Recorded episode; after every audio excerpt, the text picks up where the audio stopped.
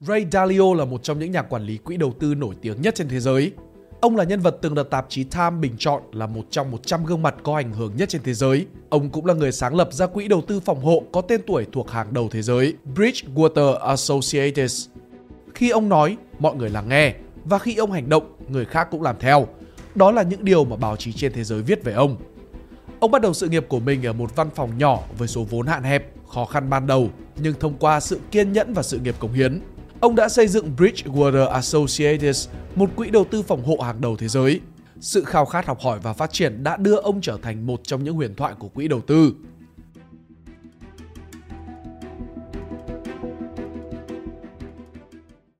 Vậy, Ray Dalio là ai? Raymond Dalio sinh ngày 1 tháng 8 năm 1940 tại Queens, New York. Ray là con một trong một gia đình gốc Italy, không có bất cứ sự liên hệ nào tới ngành công nghiệp tài chính vốn đang rất thịnh vượng tại Mỹ. Bố ông là một nhạc sĩ nhạc jazz tại Manhattan, New York, trong khi mẹ làm công việc nội trợ gia đình. Ray có một mối quan hệ rất thân thiết với mẹ. Tuy nhiên, mẹ ông đã qua đời khi ông 19 tuổi. Cha ông hay làm việc tới muộn mới về, nên ông không có mối quan hệ thân thiết nào với cha trong thời thơ ấu. Tuy nhiên, họ đã trở nên thân thiết hơn sau khi mẹ ông qua đời và ông ngưỡng mộ tính cách mạnh mẽ của cha. Ông không thích trường học vì ông không quan tâm đến những gì đang được dạy. Ông thấy thật khó để có thể nhớ các sự kiện và luật lệ. Dalio miêu tả bản thân mình như là một người đầy tò mò và tự lập từ khi còn là một đứa trẻ. Ông luôn phấn đấu để đạt được những mục tiêu do ông đề ra và sau đó học từ bất kỳ thất bại nào và ông coi đó là yếu tố quan trọng đến sự thành công của mình. Ông bán hàng dạo từ năm 8 tuổi và có nhiều công việc làm thêm khác để kiếm thêm thu nhập. Ông không giỏi làm việc nhà, nhưng khi xa nhà, ông rất háo hức để làm việc vì điều này đồng nghĩa với cả kiếm được tiền. Biết đến thị trường chứng khoán năm 12 tuổi.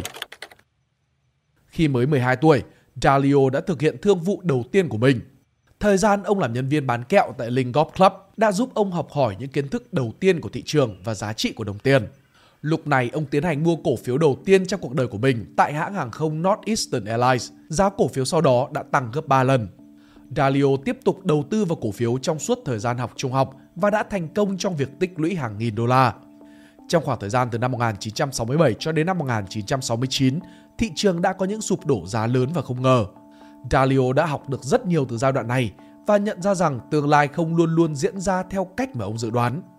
Tuy nhiên, ông không nhận ra điều này vào đầu năm 1967, khi ông tiếp tục mua cổ phiếu hơn, ngay cả khi chúng đang giảm giá.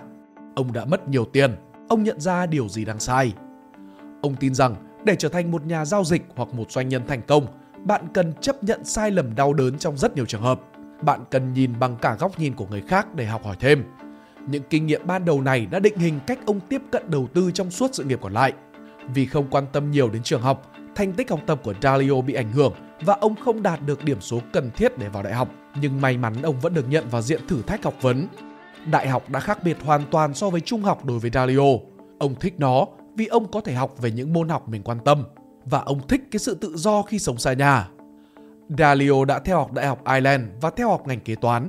Sau đó, ông nhận bằng thạc sĩ quản trị kinh doanh tại trường kinh doanh Harvard vào năm 1973. Ray Dalio chia sẻ rằng Thiền siêu Việt chính là một trong những lý do quan trọng nhất dẫn đến sự thành công của tôi ngày hôm nay.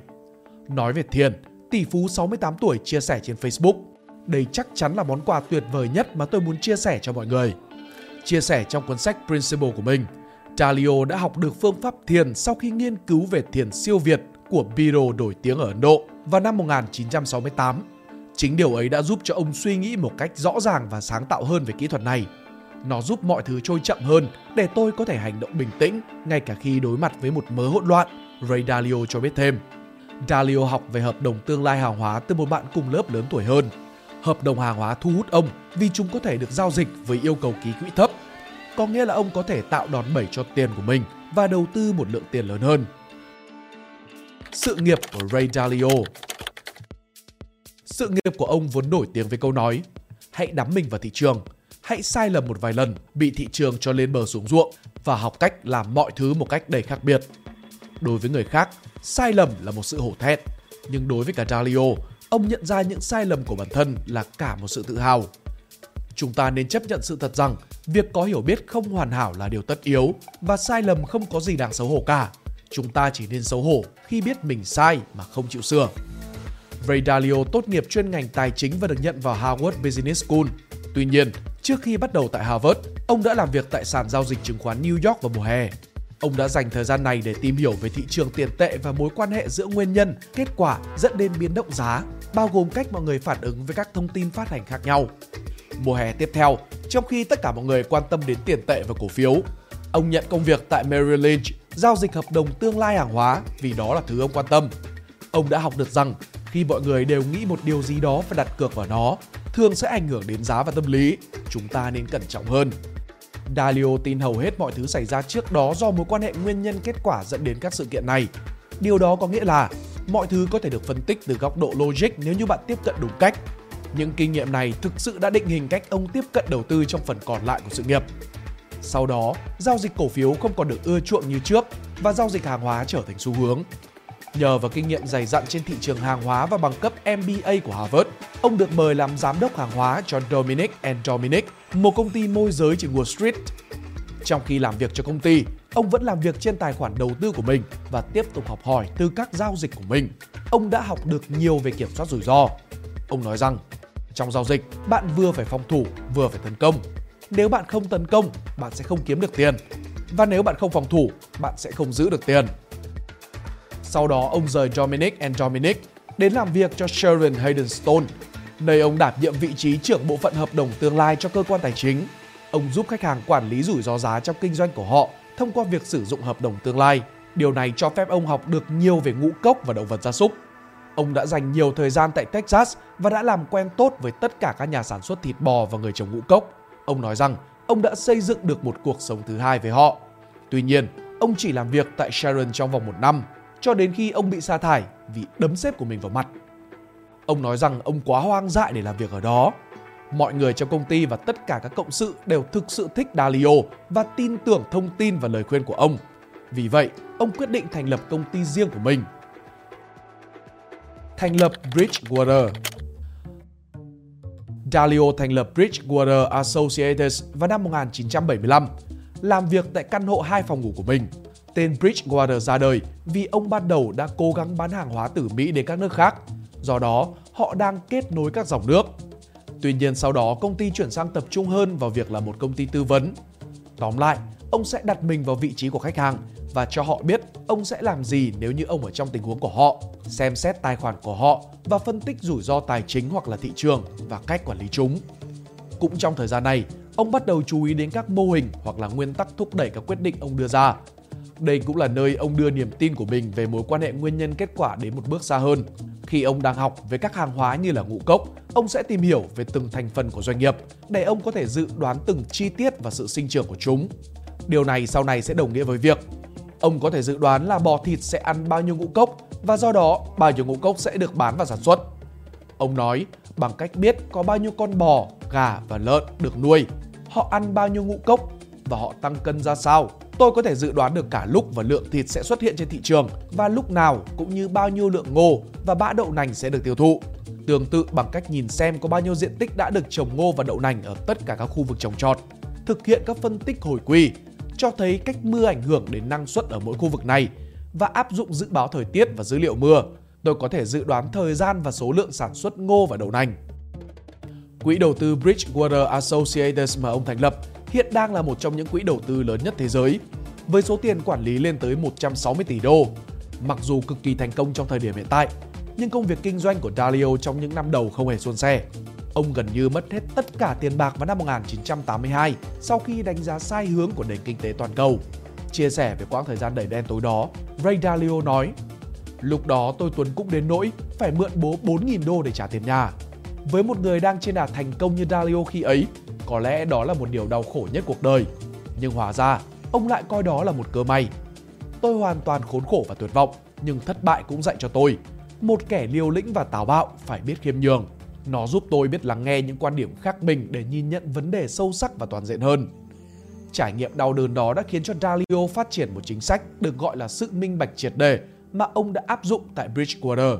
Ông nói rằng chính sách này đã tạo ra một môi trường dân chủ, một nếp văn hóa làm việc mà trong đó những ý tưởng tốt nhất luôn thắng thế cho dù nó được đưa ra bởi ai.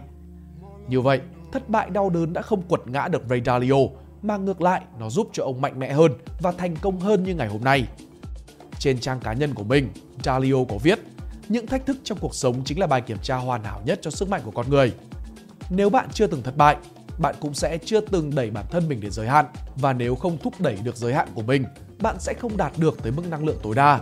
Dalio cũng thừa nhận rằng học cách nắm lấy nỗi đau không phải là điều dễ dàng, nhưng nếu bạn có thể làm được, chắc chắn bạn sẽ thành công. Như chính ông từng nhận định, nếu bạn chọn thúc đẩy bản thân bằng quá trình vấp ngã đầy đau đớn, bạn sẽ không ngừng tiến bộ, không ngừng hoàn thiện và sớm muộn cũng sẽ trở thành phiên bản tốt nhất của bản thân.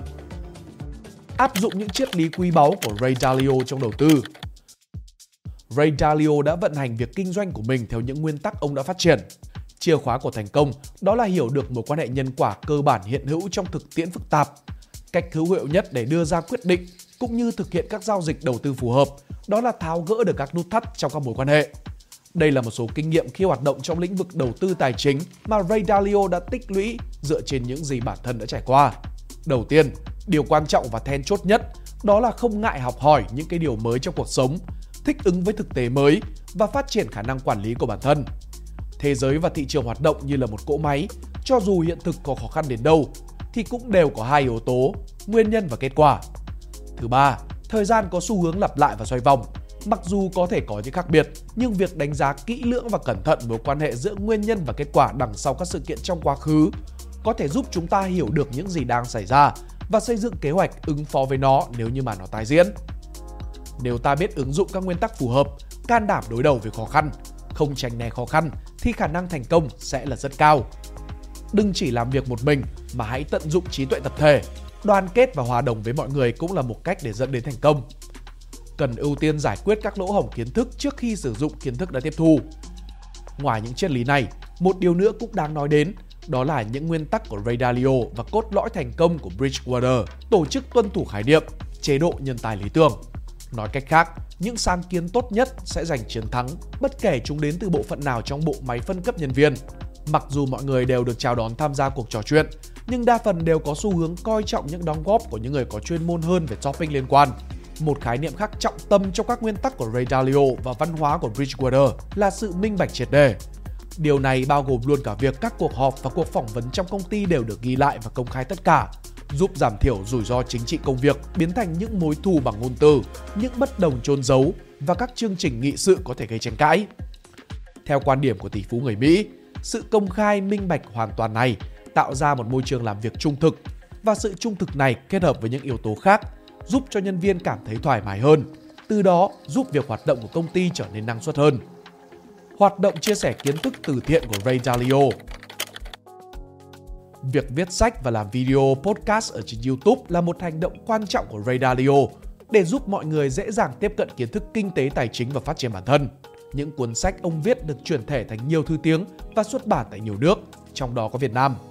Cuốn Principle năm 2017 còn được gắn tác New York Times bestseller bằng cách chia sẻ kiến thức và kinh nghiệm của mình thông qua các phương tiện truyền thông phổ biến như là sách, video và podcast. Ông đã giúp mọi người có cơ hội học hỏi và hiểu rõ hơn về những khía cạnh quan trọng của tài chính và kinh tế, đặc biệt là các nguyên tắc đầu tư thông minh. Điều này cũng giúp tiếp thêm động lực cho những người có khao khát phát triển và thành công trong lĩnh vực này. Bên cạnh đó, Ray Dalio cũng là một người chú trọng tới việc làm từ thiện. Theo Forbes, ông đã đóng góp hơn 1 tỷ đô la cho các hoạt động từ thiện trong suốt nhiều năm. Quỹ Dalio do ông sáng lập đã hỗ trợ nhiều dự án liên quan đến tài chính vĩ mô, giáo dục ở các thành phố nội ô, bảo tồn thiên nhiên và thúc đẩy thiền định cho các nhóm người đang phải đối mặt với căng thẳng. Điều này thể hiện cam kết của ông với việc đóng góp cho cộng đồng và giúp đỡ những người thật sự cần sự hỗ trợ trong cuộc sống này. Ray Dalio đã tạo ra tầm ảnh hưởng tích cực đối với cuộc sống của nhiều người. Vậy là chúng ta đã tìm hiểu xong về cuộc đời và những bí quyết đầu tư của huyền thoại nổi tiếng Ray Dalio. Mong rằng qua bài viết này, bạn đã có thể trả lời được câu hỏi Ray Dalio là ai và tích lũy thêm cho mình những kiến thức quý báu để vững bước trên con đường phía trước. Cảm ơn các bạn đã xem đến cuối video. Nếu các bạn thích video này, hãy like và share để ủng hộ chúng mình. Đừng quên bấm nút subscribe và nút chuông bên cạnh để không bỏ lỡ video nào bọn mình ra trong tương lai. Cảm ơn các bạn đã lắng nghe. Đây là Spider Room, còn mình là Pink Dot. See ya!